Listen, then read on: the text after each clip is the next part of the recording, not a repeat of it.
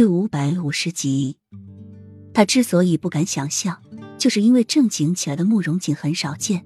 如果他一旦从小孩一下成为大人，他怕自己认不出他。谁能想到一向小白的花错突然间变得那么强大，翻手为云，覆手为雨的，那样只会让人感觉到陌生。除了陌生，就是敬畏。说实话，他更喜欢花错小白的样子。花错强大起来，只会让他担忧。小白的人是什么都不会想，只要自己开心，别人开心，做自己喜欢的事情，不问任何缘由的，生活的方式也是最简单的。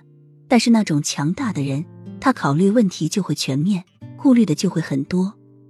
等花错登上皇位，他不想强大也不行。到时候他们两人都属于同一级别的，都为自己的国家利益着想。他真的很怕他们的友谊从此变质，走向覆灭。花错这个朋友真的很好很好，也是他唯一用心交的朋友。是。花错的语气中深深的透露着无奈，他很想说可能是，但是东林国只有他一个皇子，他继承皇位是毋庸置疑的。皇位是多少人想做的，但是他却感觉到无形的压力。齐盛瑞久久的不说话，一是感伤，二是惆怅，他们的友谊真的要结束了。花错是他唯一的一个朋友。他真的很舍不得。